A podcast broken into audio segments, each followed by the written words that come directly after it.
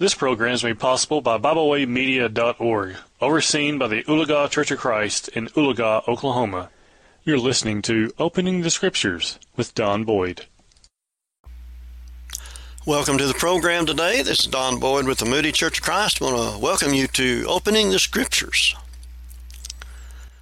You know, an old legend tells of a merchant of Baghdad who one day sent his servant to the marketplace. Before very long, the servant came back, pale, trembling, and greatly agitated. He, he said to his master, Down at the market, I was jostled by a woman in the crowd, and when I turned around, I saw that it was death that jostled me. She looked at me and made a threatening gesture. Master, please lend me your horse, for I must hasten away to avoid her. I will ride to Samarra, and there I will hide, and death will not find me. Well, the merchant lent him the horse, and the, sal- the servant galloped away in great haste. And later the merchant himself went down to the market, and he saw death standing in the crowd.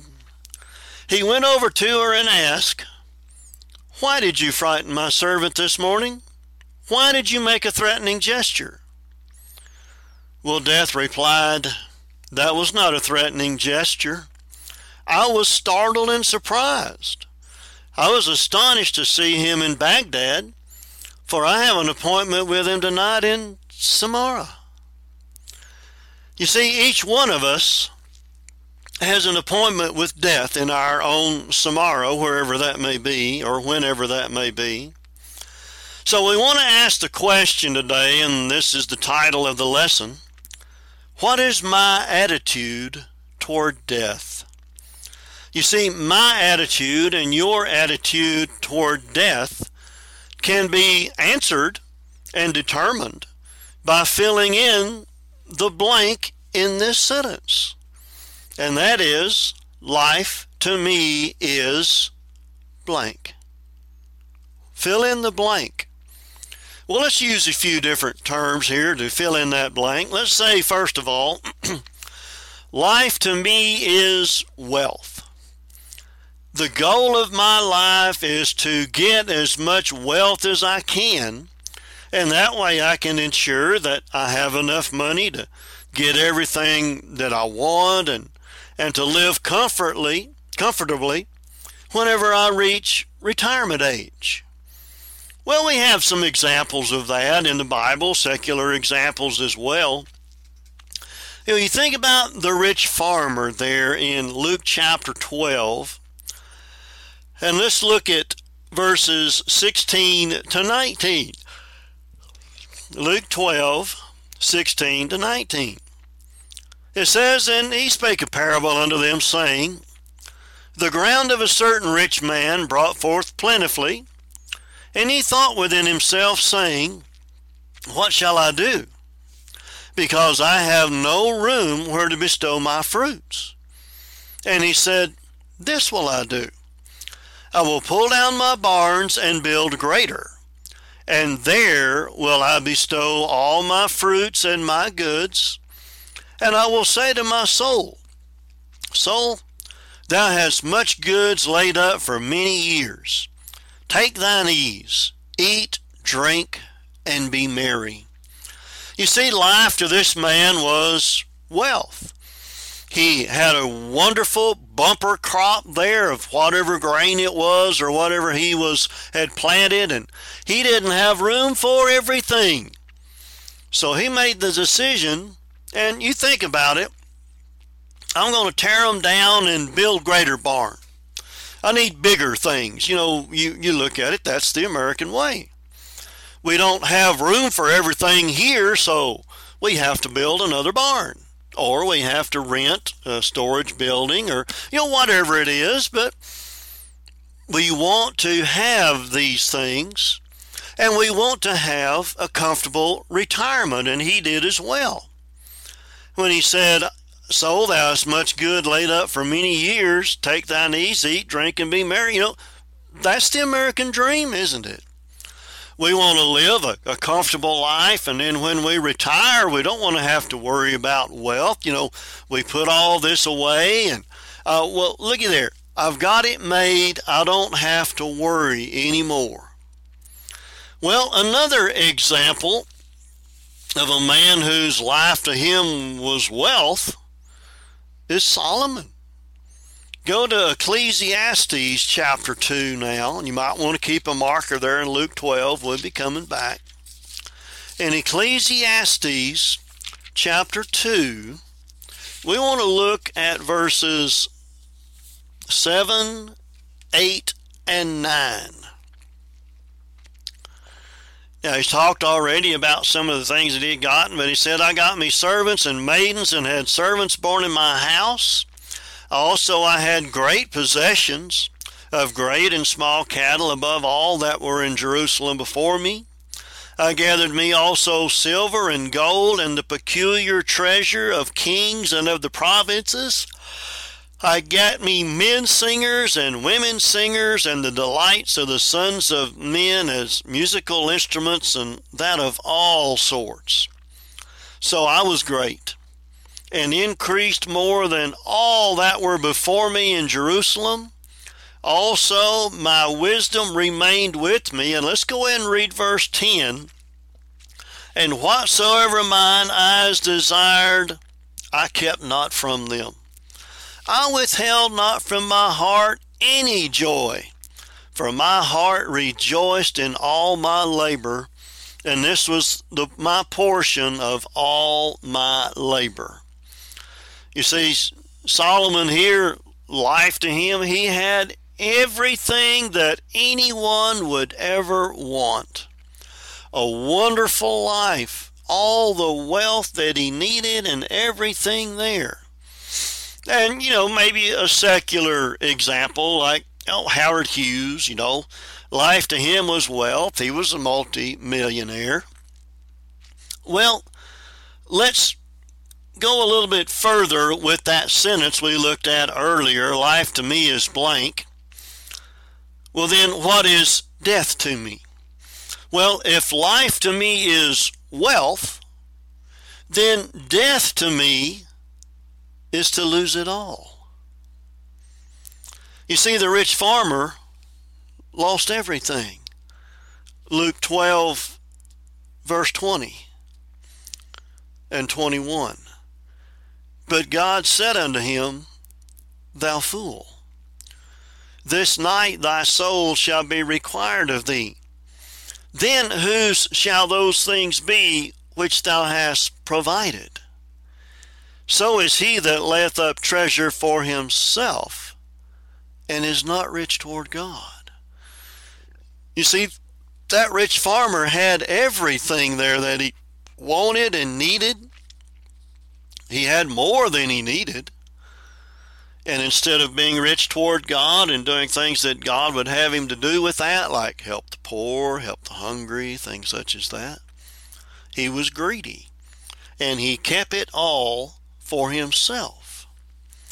Well, we go back to Solomon again, back over in Ecclesiastes chapter 2, and we look at verse 11. He says, Then I looked on all the works that my hands had wrought, and on the labor that I had labored to do, and behold, all was vanity and vexation of spirit, and there was no profit under the sun. You see, right there, Solomon saw the emptiness of the pursuit of wealth. The pursuit of wealth leaves our life empty. Again, not being rich toward God. You know, you find that little phrase under the sun several times here in the book of Ecclesiastes, and it just refers to a life that is not focused on God. You see, at that point, Solomon's life was not focused on God, it was focused on everything that he had. And he mentioned his heart rejoiced in all his labor, there in verse 10. But then he stood back and took a careful look, and his life was empty. All the material possessions he had, and his life was empty.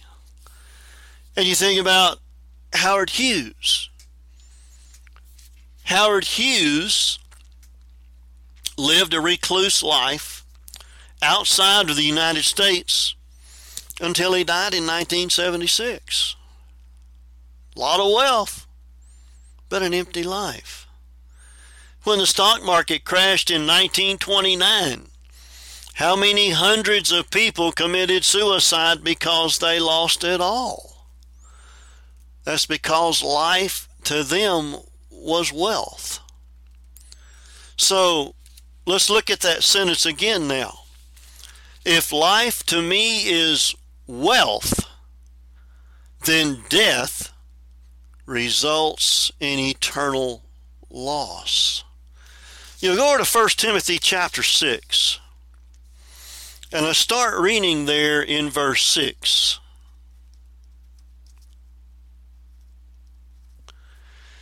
There, Paul says, But godliness with contentment is great gain.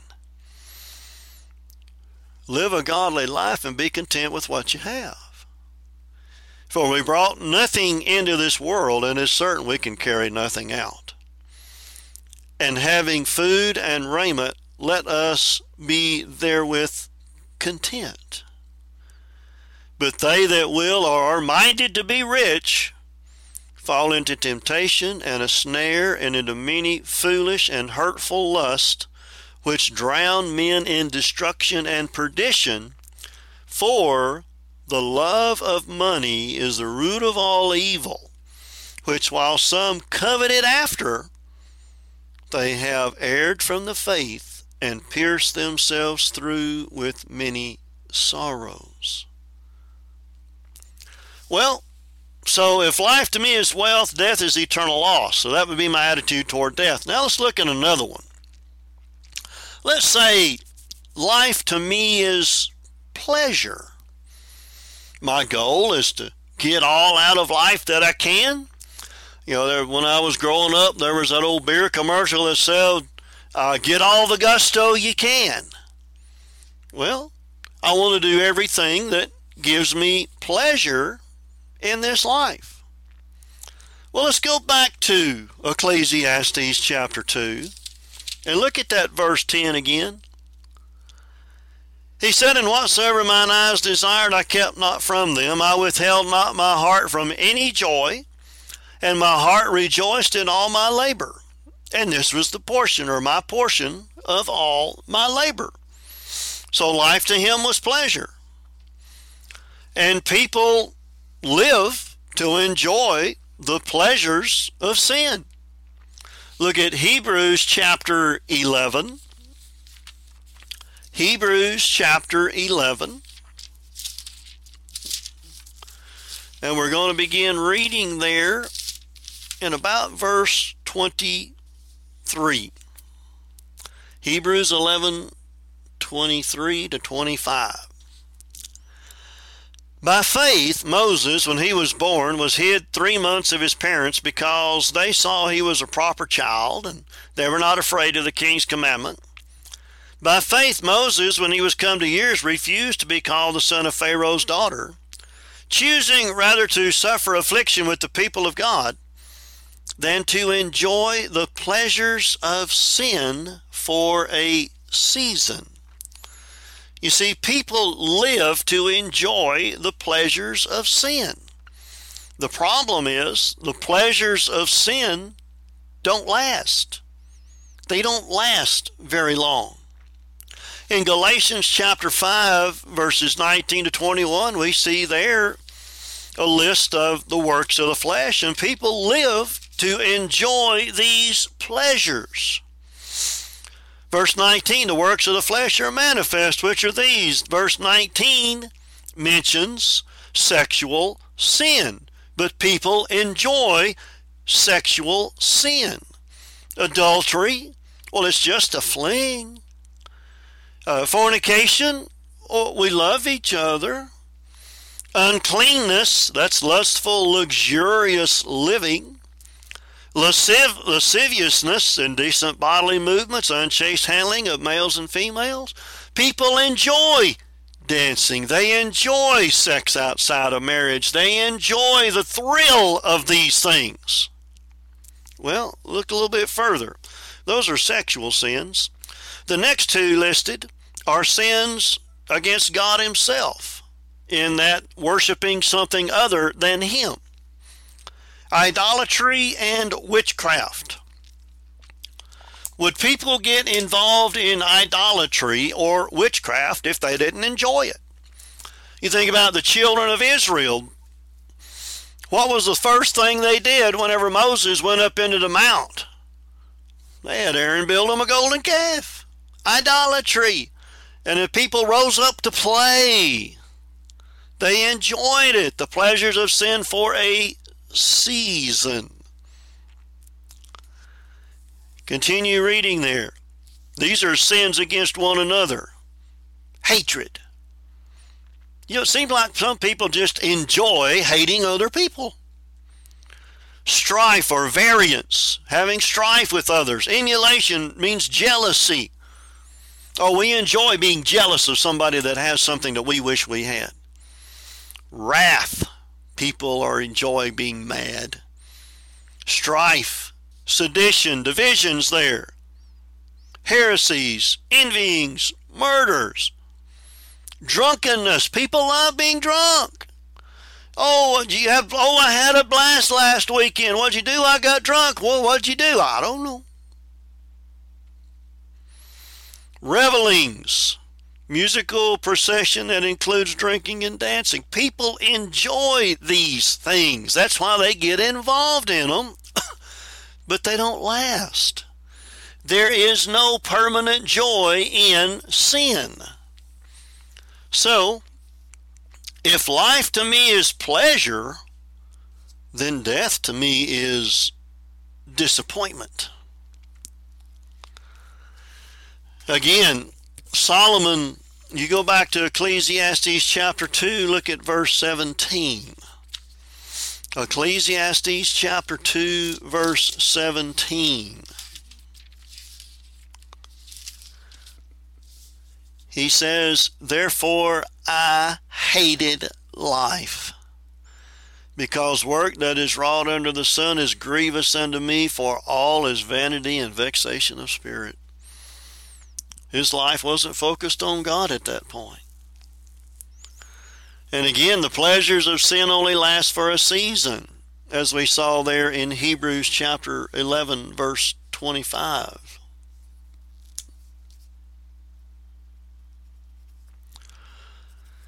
You know, they lead to eternal destruction. Galatians 5:21. The last part of that verse that I didn't read he says, and such like, of the which I tell you before, as I've told, also told you in time past, that they which do such things shall not inherit the kingdom of God. So if life to me is pleasure, then death to me is punishment. It results in punishment. Well, let's look at another attitude here. Let's say life to me is power. The goal of my life is to have power over others. Herod the Great was that way. Look at Matthew chapter 2, verses 1 through 3. Matthew chapter 2, verses 1 through 3 and then look down at verse 16. It says, Now when Jesus was born in Bethlehem of Judea in the days of Herod the king, behold, there came wise men from the east to Jerusalem, saying, Where is he that is born King of the Jews? For we have seen his star in the east, and are come to worship him.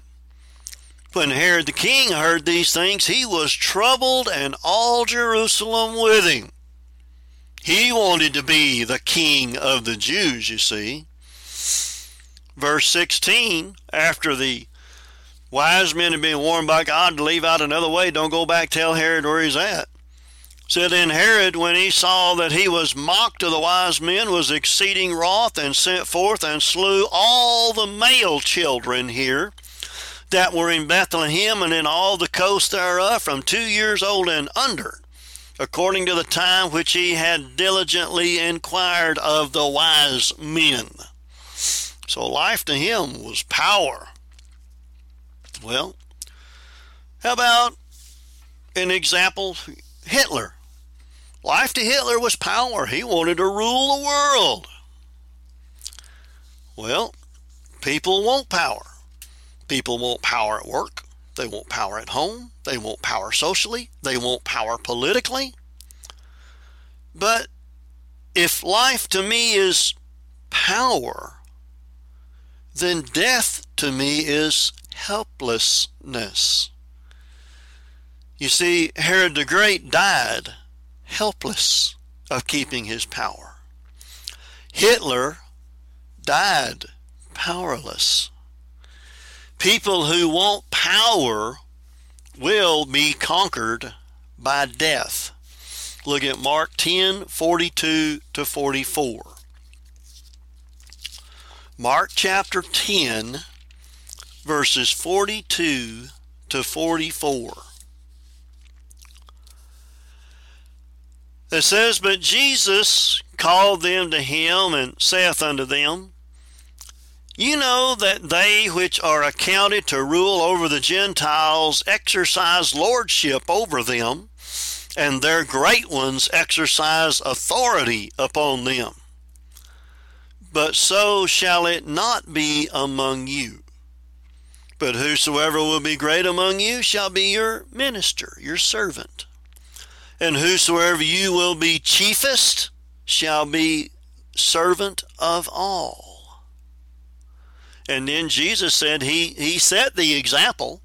Verse 45 For even the Son of Man came not to be ministered unto, but to minister, and to give his life a ransom for many. So those who want power are going to be conquered at death. So if life to me is power, then death to me is defeat. Well, let's fill in the blank a different way. Life to me is me, myself. The goal of my life is to do what I want to do and to have people know how important I am. Well, let's look at a couple of biblical examples. One is Abimelech. Go to Judges chapter 9, verses 1 and 2. Judges chapter 9, verses 1 and 2. says there, And Abimelech the son of Jerubbaal went to Shechem unto his mother's brethren, and communed with them and with all the family of the house of his mother's father, saying, Speak, I pray you, in the ears of all the men of Shechem, whether is better for you either that all the sons of Jerubbaal, and that was Gideon, that was another name for him, which are threescore and ten persons reign over you, or that one reign over you, Remember also that I am your bone and your flesh. I'm your kinfolk. Look how important I am. Life to him was himself. He wanted the power going back to the previous fill in the blank. Well, what about another biblical example, and that is King Saul? 1 Samuel 18 6 through 9. 1 Samuel 18, 6 through 9. It says it came to pass as they came when David was returned from the slaughter of the Philistine, that the women came out of all cities of, of Israel, singing and dancing to meet King Saul, with tabrets, with joy, and with instruments of music. And the women answered or sang one to another as they played and said, Saul has slain his thousands and David his ten thousands. Verse 8 Saul was very wroth, and the saying displeased him, and he said, They have ascribed to David ten thousands, and to me they have ascribed but thousands. And what can he have more than but the kingdom? And Saul eyed David from that day and forward. So, what was life to Saul? Himself. Life to Saul was himself. You think about Abimelech, you think about Saul, you think about those around us, or maybe even ourselves. People are proud. Look at me. Look how good I am. Look what I can do. Look what I have done. So, if life to me is me, myself, then death to me is humiliation. You see, Abimelech died in humiliation. Go back to Judges chapter 9 now. Judges chapter 9. And let's begin reading just past where we at were at a while ago. In verse 50, it says, Then Abimelech, or went Abimelech to Thebes and encamped against Thebes and took it. But there was a strong tower within the city, and thither fled all the men and women and all they of the city, and shut it to them. And in other words, they got inside it, they shut it up, got them to the top of the tower. But Abimelech came unto the tower and fought against it, and he went hard unto the door of the tower to burn it with fire. He had already done that back in Shechem. And he killed, you look at the end of verse 49, about a thousand men and women. He set that tower on fire. So he's going to do the same thing here in Thebes.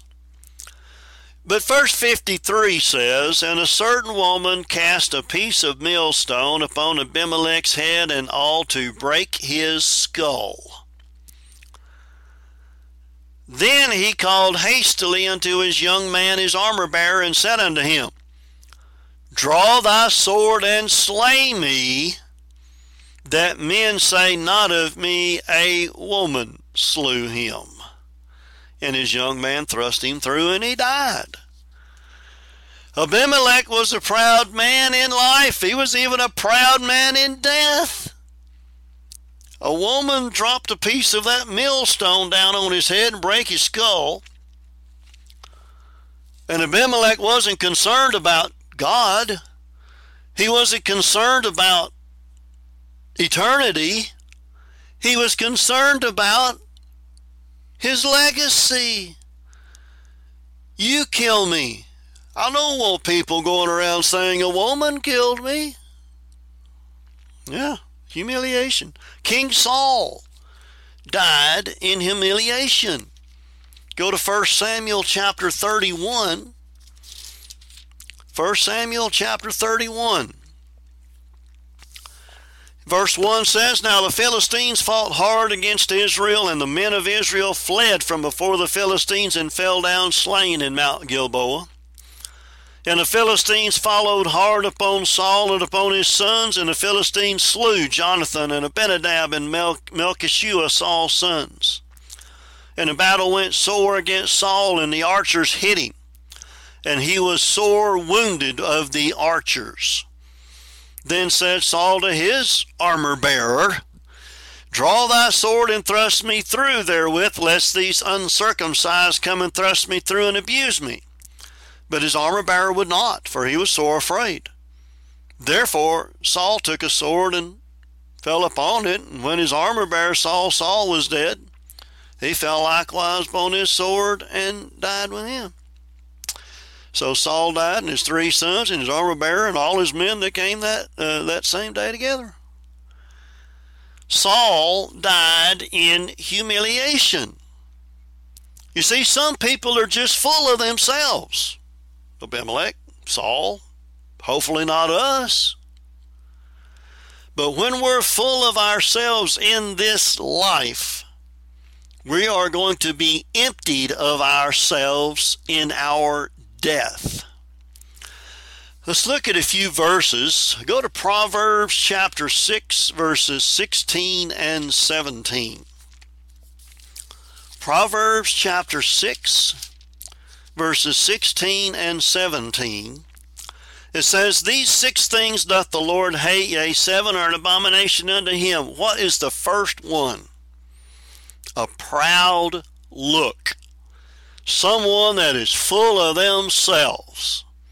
And then he goes on, a lying tongue, hands that shed innocent blood, a heart that deviseth wicked imaginations, feet that be swift running to mischief, a false witness that speaketh lies, and he that soweth discord among brethren.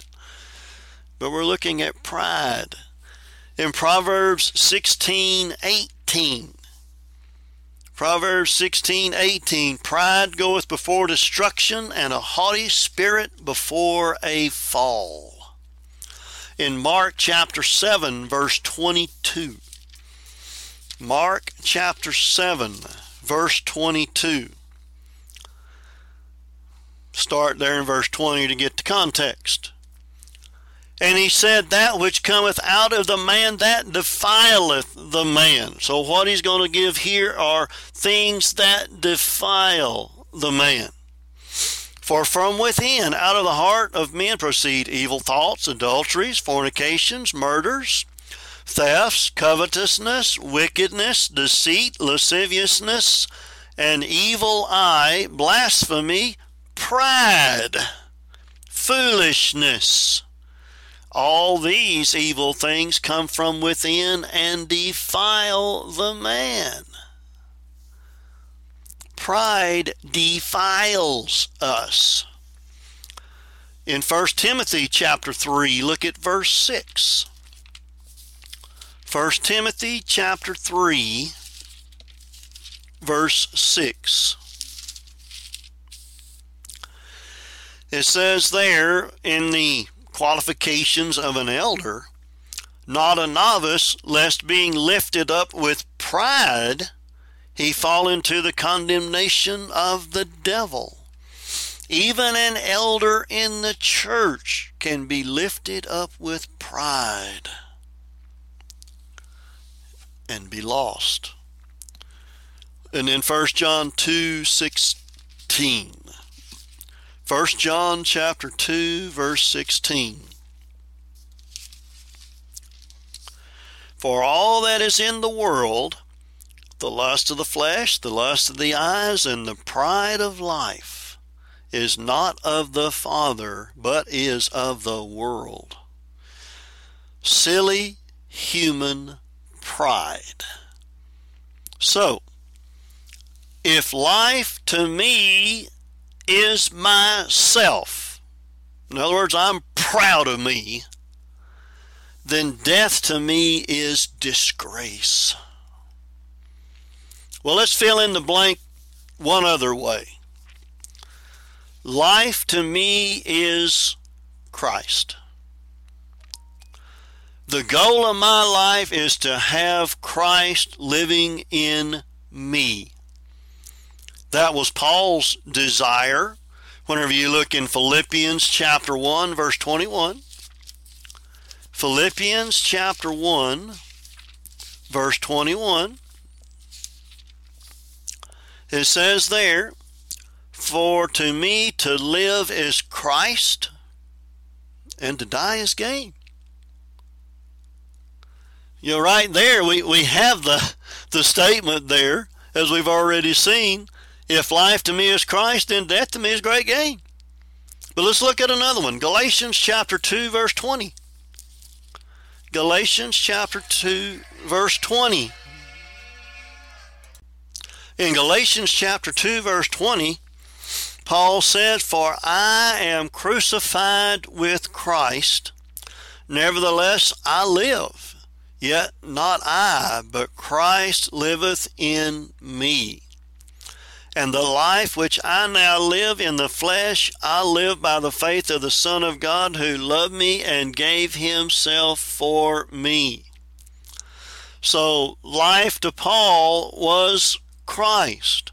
Christ lived in him. Christ lives in the child of God.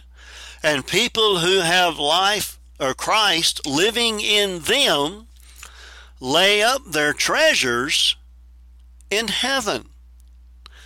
Matthew chapter 6, verses 19 to 21. Matthew chapter 6, verses 19 to 21.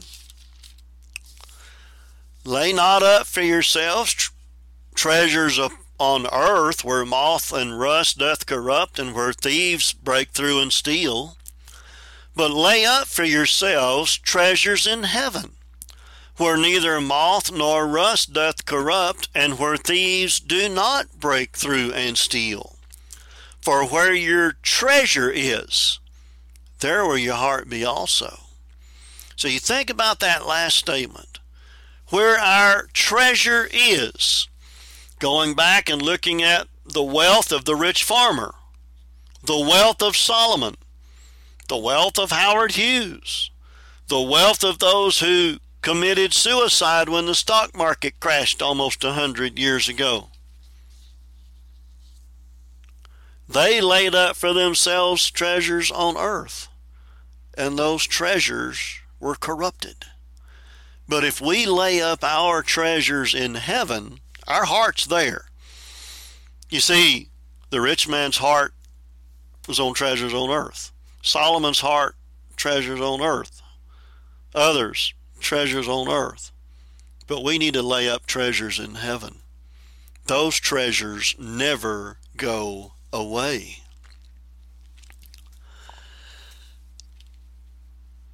People who have laid up or who have Christ, put it this way, living in them, live their lives to please God. Not myself, but to please God. In 1 Thessalonians chapter 4, look at verses 1 and 2. 1 Thessalonians chapter 4, verses 1 and 2. Furthermore, then we beseech you, brethren, and exhort you by the Lord Jesus, that as ye have received of us how ye ought to walk and to please God, so you would abound more and more.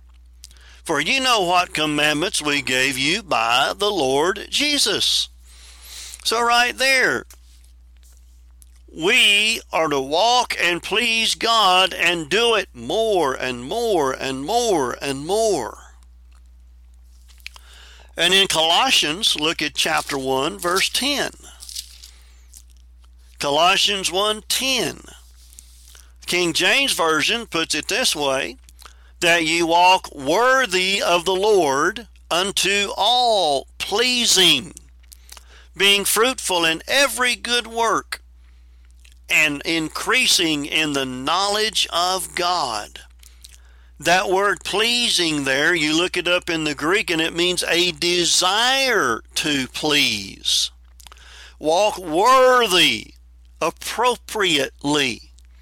The New King James Version puts that verse this way that you may walk worthy of the Lord, fully pleasing. Now, the word him there's in italics, so that was added by the translators, but fully pleasing, that could refer to mankind and God.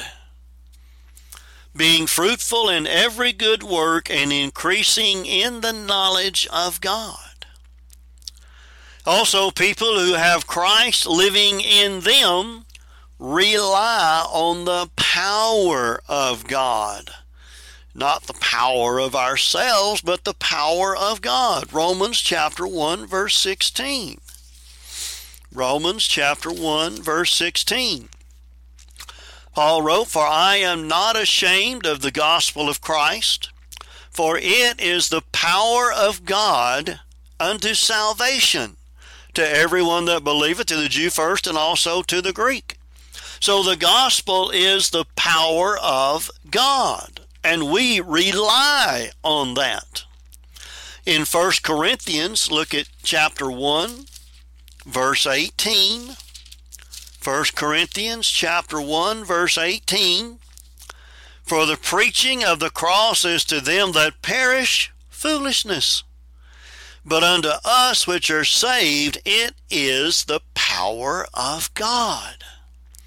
In verse 24, the same chapter, but unto them which are called, both Jews and Greeks, Christ, the power of God and the wisdom of God.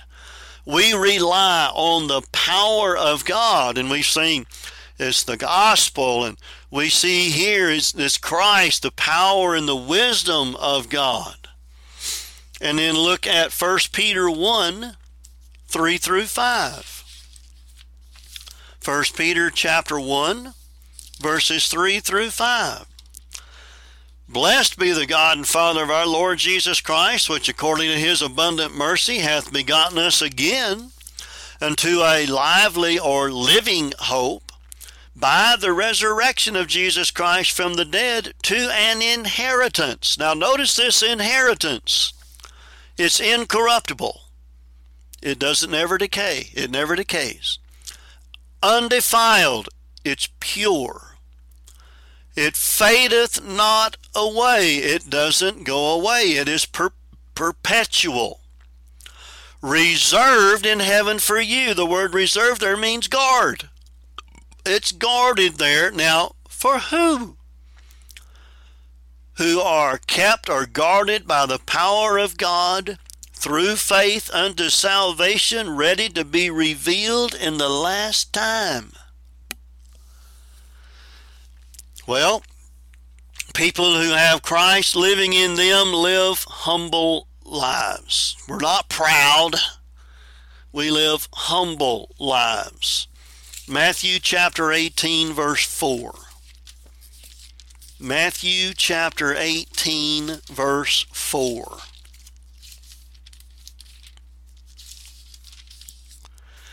Whosoever therefore shall humble himself as this little child, the same is greatest in the kingdom of heaven. You want to be great in God's sight? Humble yourself in Matthew 23, look at verses 11 and 12.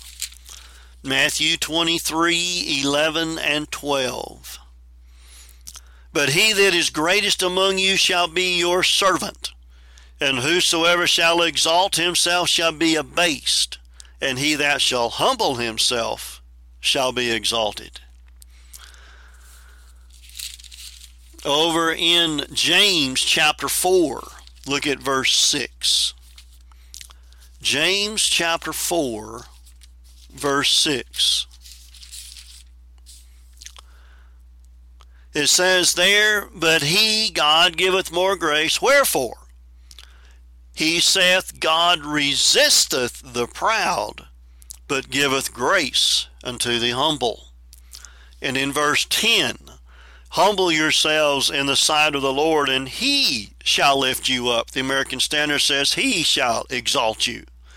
So don't be exalting ourselves. We need to humble ourselves before God and before mankind and let God do the exalting. Those who have Christ living in them love the Lord and keep His commandments.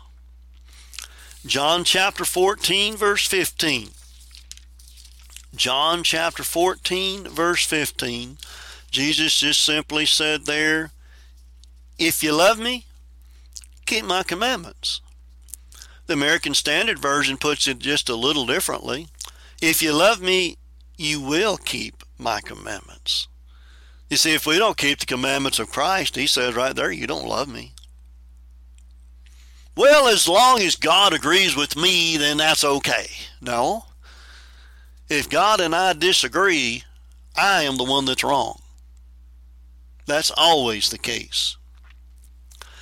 In 1 John chapter 3, look at verses 22 to 24. 1 John chapter 3, verses 22 to 24. It says, And whatsoever we ask, we receive of him, that be asking in prayer, because we keep his commandments and do those things that are pleasing in his sight. And this is his commandment that we should believe on the name of his Son, Jesus Christ, and love one another as he gave us commandment. And he that keepeth his commandments dwelleth in him, and he in him.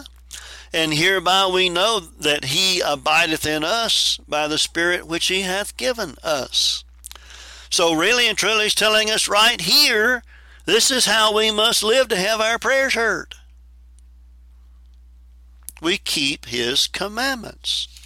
In 1 John chapter 5, look at verses 2 and 3. 1 John 5, 2 and 3. By this we know that we love the children of God when we love God and keep His commandments. We can't say we love one another if we don't love God and keep His commandments. Verse 3 For this is the love of God, that we keep His commandments, and His commandments are not grievous. They're not grievous, they don't cause grief. So, if life to me is Christ, as Paul said in Philippians 1:21, then death to me is great gain. If life to me is Christ, then death to me is victory. 1 Corinthians chapter 15 Look at verses 57 and 58. 1 Corinthians 15 57. But thanks be to God which giveth us the victory through our Lord Jesus Christ. And he says, Therefore, my beloved brethren, be ye steadfast, unmovable, always abounding in the work of the Lord. For as much as you know that your labor is not in vain in the Lord. So, each one of us has our appointment with death in whatever our Samarra may be. Hebrews chapter 9, verse 27, where it says there, And as it is appointed unto men once to die, but after this the judgment. So, the way we live our lives determines our attitude toward death. If I live for physical wealth, my death will result in spiritual poverty. If I live for physical pleasure, my death will result in spiritual disappointment. If I live my life for worldly power, my death will result in spiritual ruin if I live my life arrogantly, full of pride, my death will result in spiritual humiliation. But if I live my life for Christ, my death will result in eternal life. So you have to have the right attitude about life in order to have the right attitude about death, but you also must have the right attitude about death to have the right attitude about life. So ask ourselves the question life to me is what? Well, again, this is Don Boyd with the Moody Church of Christ. I want to thank you for tuning in to be with us today, and we look forward to being with you next time. When you're in Moody, Missouri, you're invited to visit the Moody Church of Christ, located on Highway E in Moody, Missouri. The congregation there meets on Sunday morning at 10 a.m. for Bible class, 11 a.m. for worship, and then again at 6 p.m. for Sunday evening worship. They also meet at 6 p.m. on Wednesday night for Bible study. We thank you for tuning in today. We hope you enjoyed this program. You can find out more about Byway Media by visiting us at bywaymedia.org. You can also find us on several uh, social media platforms now. You can find us not only on Facebook, but you can also can find us on Tumblr. You can also find us on the Twitter alternative known as Telegram and on the Facebook alternative known as MeWe. We hope you enjoy this program. We hope you will share with others. And as always, we thank you for listening.